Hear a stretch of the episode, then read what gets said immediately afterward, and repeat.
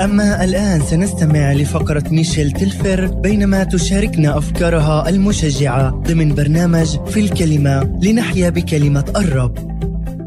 بعد مرور أسبوع صعب للغاية فإن كل ما تبقى لي هو التواجد وحيدة والتفكير بمدى صعوبة وعمق الجروح التي تتسبب لنا بيد الأصدقاء.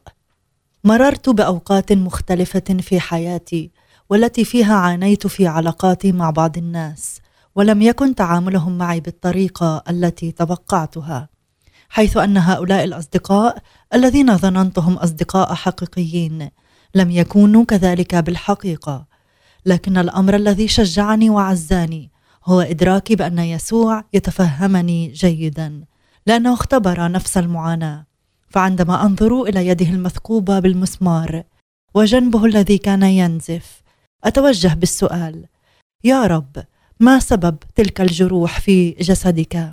فيجيبني هذه الجروح هي جرحت بها في بيت أحبائي.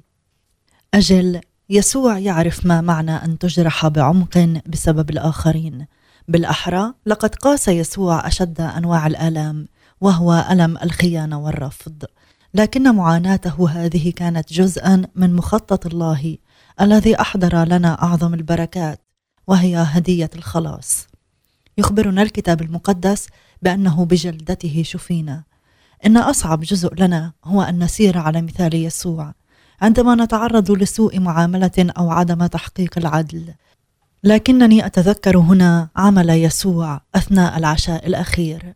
فمن خلال قراءتنا لإنجيل يوحنا الأصحاح الثالث عشر والآية الأولى حتى الخامسة نلاحظ اتضاع يسوع واتزاره بمنشفة وقيامه بغسل أرجل التلاميذ.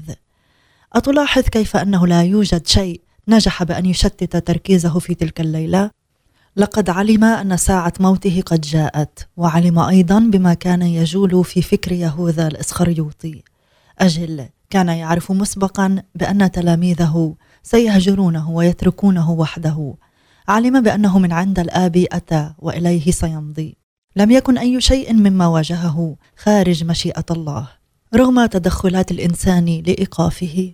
لذلك وفي تواضع حقيقي اتخذ صورة العبد ومثل لنا أحقر صور الإتضاع حتى مع الأشخاص الذين جرحوه.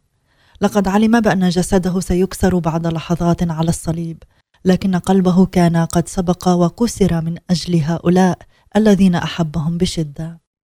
عندما كان أولادي صغارا أحبوا اللعب بالعصي المتوهجة لكننا نعرف جميعا أن هذه العصي لا تكن جيدة إن لم تكسر حتى تنير الأماكن المظلمة ونحن نشبه ذلك بعض الشيء.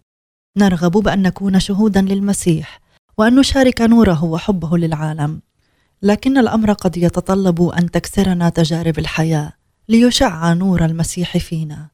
إن كان المسيح قد تألم فبالتأكيد سنتألم نحن أيضا. فإن العبد ليس أعظم من سيده. وعندما يجرحنا الأصدقاء فإنه يقترب منا ويحتضن بحبه ويهمس لنا بأنه يفهمنا وأن لديه خطة وهدفا رائعين لحياتنا. ليبارك الرب يومك. نشجعكم على الاستماع إلينا في المرة القادمة والتي فيها تتحدث إلينا ميشيل تلفر لتشجعنا من خلال الروح القدس لنعيش بحسب الكلمة وفي الكلمة.